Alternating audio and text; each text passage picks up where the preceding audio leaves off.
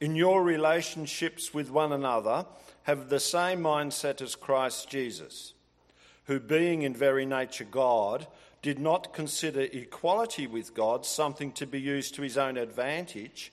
Rather, he made himself nothing by taking the very nature of a servant, being made in human likeness. And being found in appearance as a man, he humbled himself by becoming obedient to death, even death on a cross. Therefore, God exalted him to the highest place and gave him the name that is above every name, that at the name of Jesus every knee should bow in heaven and on earth and under the earth, and every tongue acknowledge that Jesus Christ is Lord to the glory of God the Father. Thanks, Carl.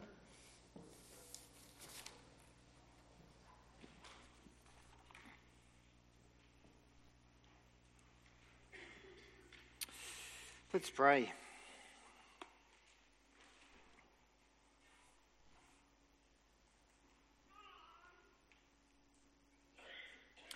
Lord, uh, we, we know that the great purpose that you have for this world is to honour and glorify your Son. Uh, and the great purpose that you have for us is that we might honour and glorify him and love him. Uh, and so, Lord, we, we pray particularly this morning as we think about the work of your Son, the Lord Jesus Christ. We pray that you would open the eyes of our hearts that we might see him for who he is and that his glory and his dignity and his worth and everything that he is might be seen by us for what it is, and that we would really love him for who he is. We ask it for Jesus' sake. Amen. I uh, ended up in a conversation this past week with, uh, with a guy who wasn't a Christian. It was lovely. We had a great chat. We had dinner together later on. Uh, and he was a, a, fellow who didn't know much about the Bible.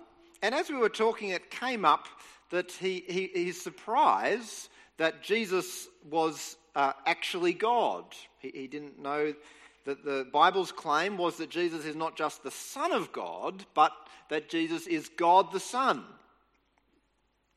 And so I found myself explaining that not only is Jesus the Son of God, he is God. Uh, and in that moment, it was hard not to be struck by the strangeness of that claim. Uh, here I was standing before this man who'd never heard that before and trying to explain that Jesus was God, that he was God born into the world as a man. It's hard to deny uh, that that is a strange claim, but what I want to try and do this morning is kind of reckon with that strangeness and try and think through does it matter that Jesus was both God and man? And if it does matter, then how does it matter? Why, does, why is that important?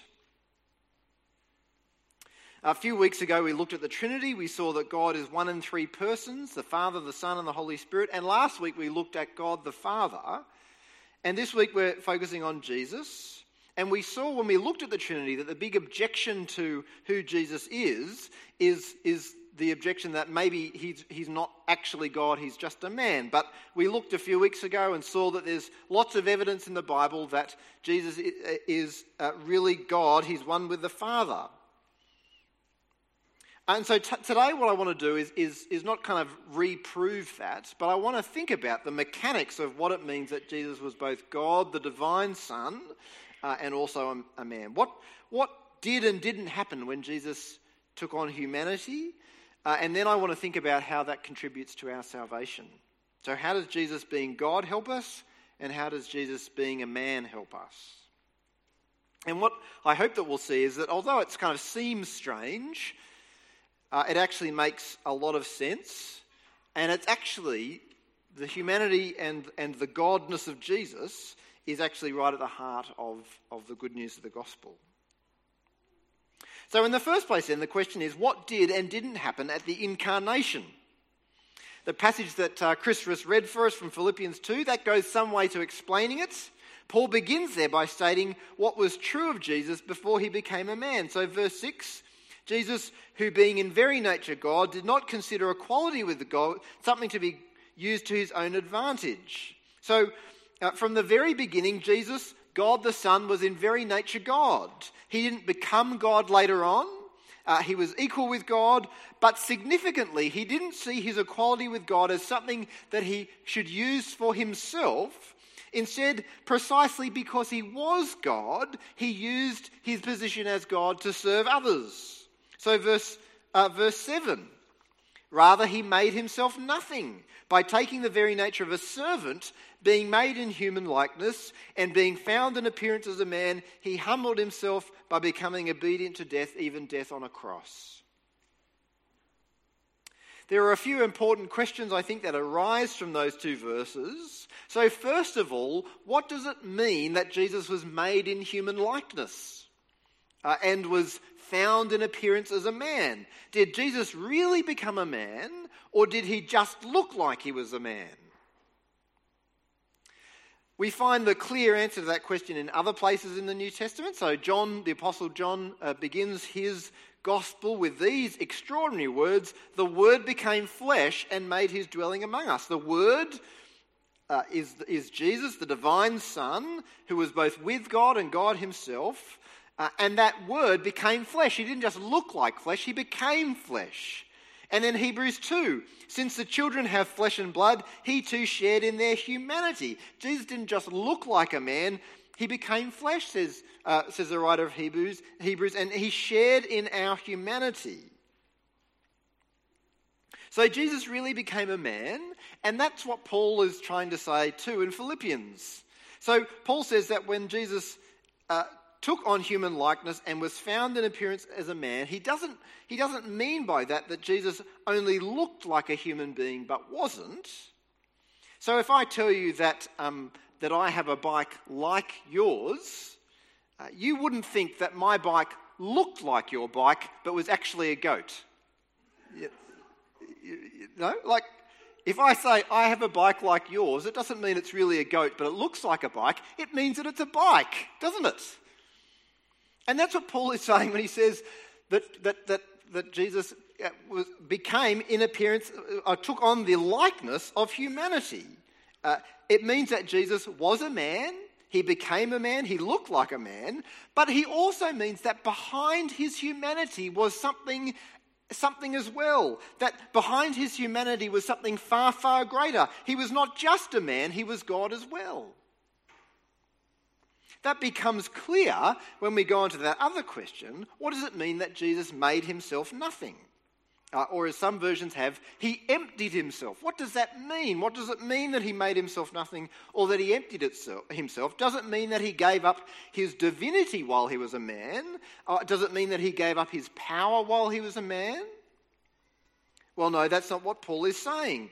Uh, luckily, we don't have to guess what Paul means because he tells us exactly what he means. Making himself nothing is, is bound up with what comes straight after that. That is, Jesus made himself nothing. How? By taking on the very nature of a servant, by becoming a man, and by becoming obedient even to death on a cross. In other words, as people have often pointed out, Jesus' self emptying was achieved not by subtracting, not by taking something away, but by adding to. Jesus didn't take away from who he was as the eternal Son of God, but he added the lowliness of humanity to himself. What Jesus is said to have given up is not his divinity or his power, but his honour. He became a servant his glory was cloaked by his humanity. Uh, he made himself nothing by giving up his glory and honour in order to be one of us and to be rejected by human beings as their God and to die an ignominious death uh, in our place. And that fits then with what Paul says was restored after Jesus' death. So, verse 9 Therefore, God exalted him to the highest place and gave him the name that is above every name, that at the name of Jesus every knee should bow in heaven and on earth and under the earth, and every tongue acknowledge that Jesus Christ is Lord to the glory of God the Father. What did Jesus get back After his death and resurrection, he got back his honor and glory. God exalted him to the highest place. It was a return not of power, he never lost that. It was a return not of divinity, he didn't lose that either. It was a return of his honor and dignity, and even exaltation of what he had before. In Philippians 2, Paul is outlining a profound mystery. The eternal Son gave up his glory, took on humanity, and he did that without ceasing to be God. And after being humiliated on the cross, God exalted him again to give him the name that is above every name. And throughout this whole passage, Paul is careful to safeguard that mystery of the incarnation of Jesus becoming a man. When he uses language like uh, being made in human likeness and being found in appearance as a man, he's working hard to avoid two errors. He's working hard, on the one hand, to avoid the error of saying that Jesus gave up his divine nature. He's working hard to avoid the error of saying that Jesus, when he became a man, gave up being God. No, that's not the case. Jesus remained God but became a man as well. On the other hand, Paul is avoiding the error of saying that Jesus merely looked like a human being but wasn't. No, Jesus took on the likeness, the essential identity of humanity. He was real flesh and blood, but he was also more than that. His humanity was cloaking the honour and the glory of God. Now, it's hard for us to get our heads around how that works, but it's so important that we hold those two things together. Jesus is the eternal Son of God and also uh, a real man. In the history of uh, the church, people have wrestled with that idea, and in the fifth century, uh, some people put their heads together and tried to write down on paper the kind of non negotiables uh, of this idea that Jesus is both God and man. Uh, and what's interesting about the document that they wrote, it's called the Chalcedonian Creed. See if you can chuck that into a conversation this week. Uh, what's interesting about that Chalcedonian Creed is that they don't try to explain how it works, they just try and state what they know about who Jesus is. So they don't try and explain how can Jesus be God and man at the same time. They just say, look, this is what, this is what we know from the Bible. So they say, that Jesus is perfect in Godhead and also perfect in manhood. Truly God and truly man. In all things, like unto us, except without sin. In two natures, here it is, inconfusedly, that's a good word, without being confused, unchangeably, indivisibly, inseparably. He was two, God and man, in one person, but without uh, being confused, the distinction of his two natures being by no means taken away by the union, but rather the property of each being preserved. He remained truly God and he remained truly man. Uh, not parted into two persons, half of him being uh, God, half of him being man, no, but one and the same Son in the one person. So we just have to hold those things together. We just have to hold those truths together that Jesus is both God the Son and also a genuine man. But why is that important? Why is it important that we know that? Why is it important that Jesus be God and man? What I want to do in the rest of the time that we have is to think through that uh, issue and try to explain how it is that Jesus being God helps us and how it is that Jesus being a man helps us. Uh, if you want to think a bit more about this, I highly recommend the book uh, In Light of the Son by Andrew Moody. There is at least one copy in the church library, um, and I've certainly been helped by that book and, uh, and have borrowed from some of the things that he says. But, but to kind of dig into this a bit more, I want to look at chapter 1 of Hebrews. So if you've got a Bible or if you've got the handout that came out, you can look on there at um, Hebrews chapter 1, uh, Hebrews chapter 2, sorry. So, to set the context for what's going on in Hebrews chapter 2, in Hebrews chapter 1, the writer is saying all these amazing things about who God is, about the divinity of Jesus, the godness of Jesus. Um, so, according to chapter 1, verse 3, the Son is the radiance of God's glory and the exact representation of his being, sustaining all things by his powerful word. So, he's the radiance of God's glory, the exact representation of his being. He is God. He's God the Son. But then in chapter 2, he goes on to explain how Jesus, being God the Son, helps us as human beings. He writes in chapter 2, verse 5 It is not to the angels that he has subjected the world to come, about which we're speaking. But there is a place where someone has testified, What is mankind that you are mindful of them, a son of man that you care for him? You have made them a little lower than the angels. You crown them with glory and honor and put everything under their feet. In putting everything under them, God left nothing that is not subject to them. Yet at present, we do not see everything subject to them. What's going on? Well, the writer there is quoting an Old Testament psalm, Psalm 8.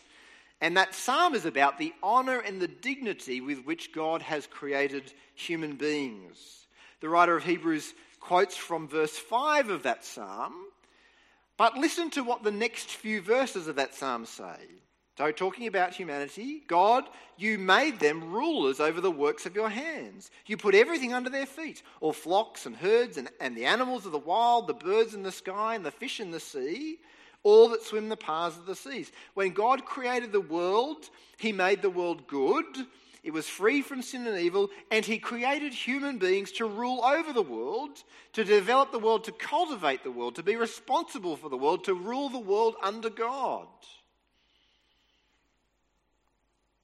In Genesis 1, we're told that God created human beings in His image. That is, we were made by God to be His ambassadors to represent God on the earth, to rule God's world under God. God created us with great dignity. But the writer of Hebrews says in verse 8, Yet at present we do not see everything subject to them. God created us with this responsibility, with this dignity, but that's not what we see. The world is in a mess, and we're in a mess. It's not hard to see that. The environment is broken and damaged. Uh, and worse still, as human beings, we seem to keep destroying it. Our work is broken. broken. Everything that we do seems to be frustrated by something. God made us to work, to build, to create, to develop, to explore. But while work can be satisfying, often it's just a grind. It's just a slow grind. Our governments are broken. Uh, that's pretty easy to see, isn't it? Uh, we've seen that in Australia in the last, well, not just the last few weeks, in the last 10 years. And if you look around the world, you see that governments are broken all over the world, that political system, systems are in turmoil, that people have lost faith in democracy. Read an article yesterday that something like 30% of Australians have, have faith in their uh, political, or think that the political system is working well, as opposed to 70%, you know, maybe 10 or 20 years ago. Our governments are broken. Our relationships are broken. We can't get on with each other. And not only can we not get on with our enemies, we can't even get on often with our friends or our family or the people that we love. The reason that the world we see is not what it's supposed to be is because the first two human beings, Adam and Eve, rejected God's authority over them.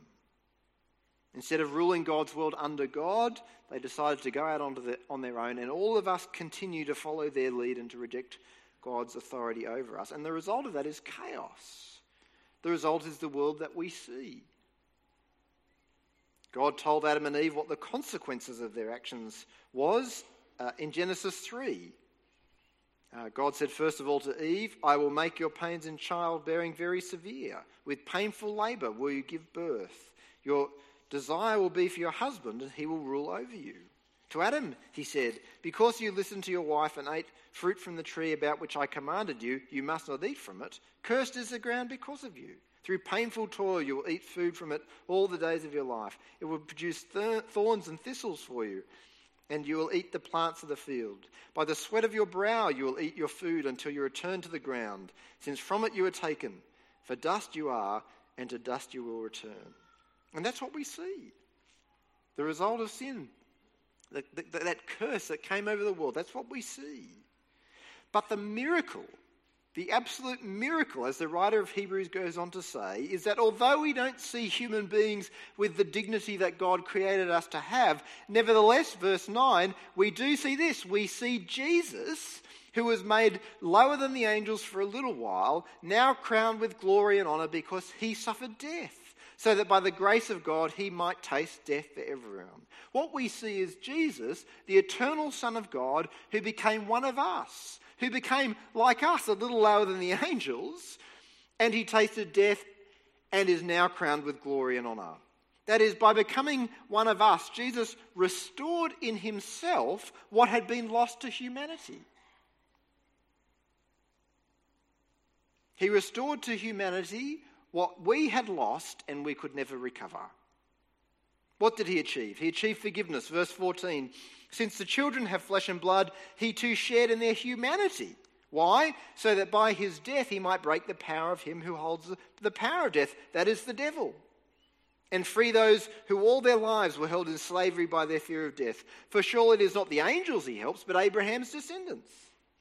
For this reason he had to be made like them, fully human in every way, in order that he might become a merciful and faithful high priest in service to God and that he might make atonement for the sins of the people. Jesus has achieved forgiveness. He's made atonement. That is, he's taken away God's wrath at our sin. In particular, he's taken away God's wrath at the sin of human beings.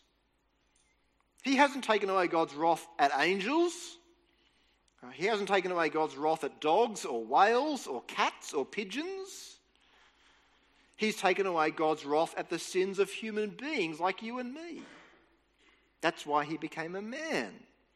He became a human being to pay the sins for human beings. He shared in our humanity so that he might destroy Satan's grip on us that Satan had because of our rebellion against God, his accusations because of our rebellion against God. Jesus uh, was made like us in every way so that his death as a human being could stand in the place of our death. And the great news is that if we link up, if you link up with Jesus, then you can share in the benefits of all that Jesus has achieved in his death. If you link up with Jesus, then God's wrath against you was spent on Jesus Christ. God's wrath against you was used up in Jesus Christ, in his own suffering and death. Jesus became a human being to take away God's wrath at human beings like you and me. But in the second place, Jesus also brings us to share in what he has accomplished. Uh, that is, he perfects us. So, verse 10 in bringing many sons and daughters to glory, it was fitting that God, for whom and through whom everything exists, should make the pioneer of their salvation perfect through what he suffered. Both the one who makes people holy and those who are made holy are of the same family. So Jesus is not ashamed to call them brothers and sisters. What's the writer saying? He's saying that, again, if we've linked up with Jesus, then we're of the same family as Jesus. We're of the same family in the sense that he is the one who makes people holy, and we are the ones that he makes holy. He's the pioneer He's secured it, He's secured what humanity was supposed to be. But we are his brothers and sisters in that he shares with his family everything that he has achieved. He restores us to what we were supposed to be, the people that God created. So, why did Jesus become a man? It was so that he could restore to humanity everything that was lost, so that he could restore it in himself. Not, not, uh, not that he could come and fix humanity over there, but so that he could fix humanity in himself by taking on humanity, dying in our place, and remaking humanity uh, in the way that it was supposed to be. So that tells us how Jesus, being a human being, helps, helps us, how being a human helps us. But how does Jesus, being God, help us? The answer actually is the same, I guess, but from the other side. Uh, the reason that Jesus could restore to humanity what was lost was because he is God. Because he is God, he can do what no human being can do. He could perfectly obey his Father. He could obey even to the point of death. He could die in our place. His one life of infinitely more value than our lives. And because he's God, he could rise from the dead. And because he's God, he can share his life with us through the Holy Spirit. But it's more than that, too. It's important to realize that it's not simply that Jesus' divinity means he has the power to fix things. Uh, Jesus comes to us and fixes us, not by replacing, like you might replace the parts of a car. Jesus comes and fixes us by sharing himself with us. He shares with his people the very qualities that he possesses as the eternal Son.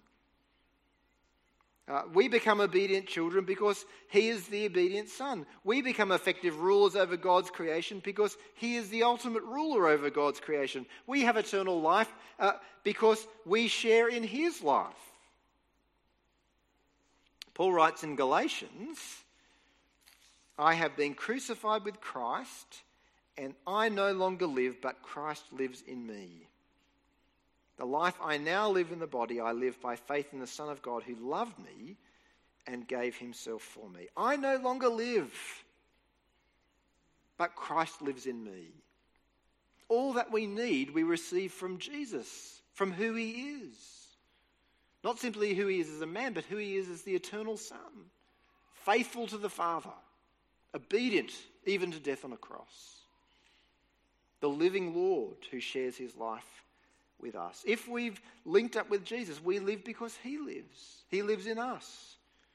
And we share in all that he has achieved for humanity, for human beings in himself. Strange as it might seem, God the Son becoming a human being lies at the very heart of the good news. And it makes sense, doesn't it? It makes sense because it's humanity that needed to be rescued. And so it makes sense that God should take on that humanity and redeem and restore it. And it makes sense that God should become a man because no human could rescue and redeem humanity. We're all drowning in exactly the same way. We're all lost. And so we need God to step in and to redeem us.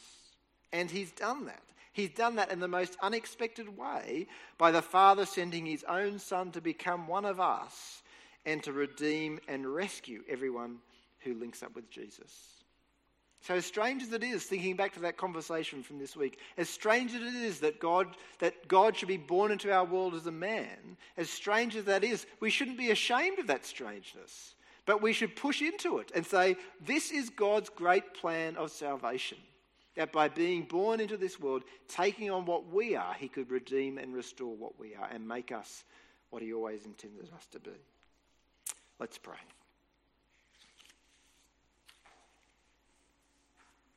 Dear Lord and Heavenly Father, thank you so much for the great good news of the gospel that God the Son took on humanity to rescue and restore us. Lord, we know our brokenness. Uh, we only need to look around, uh, uh, around us at the world in which we live and the broken uh, governments and the broken environments and the broken work and the broken relationships. Uh, everything is broken. Uh, we are broken. Or we don't even need to look outside our own homes, outside our own lives. We can see how much we are not what you created us to be. You created us to have great dignity and honour. And Lord, every day we trade that dignity and honour for sin for rejection and rebellion against you. And yet, Lord, in your great goodness and mercy, the Lord Jesus Christ has entered into our indignity and restored what we could never restore. Lord, we can't get our heads around how that all works, how it is that God the Son could be a human being But Lord, we can understand what it was that Jesus achieved. That he remade in himself humanity. He killed off what was wrong. And in being raised to life, he remade us into something better. And Lord, we pray that you would enable us to share in that by faith in Jesus Christ. Lord, that every day uh, we would see more and more you remaking us into the image of Jesus, sharing in who he is, not only as a human being, but also as the obedient Son who lives uh, and who reigns. Lord, we ask all this for Jesus' sake. Amen.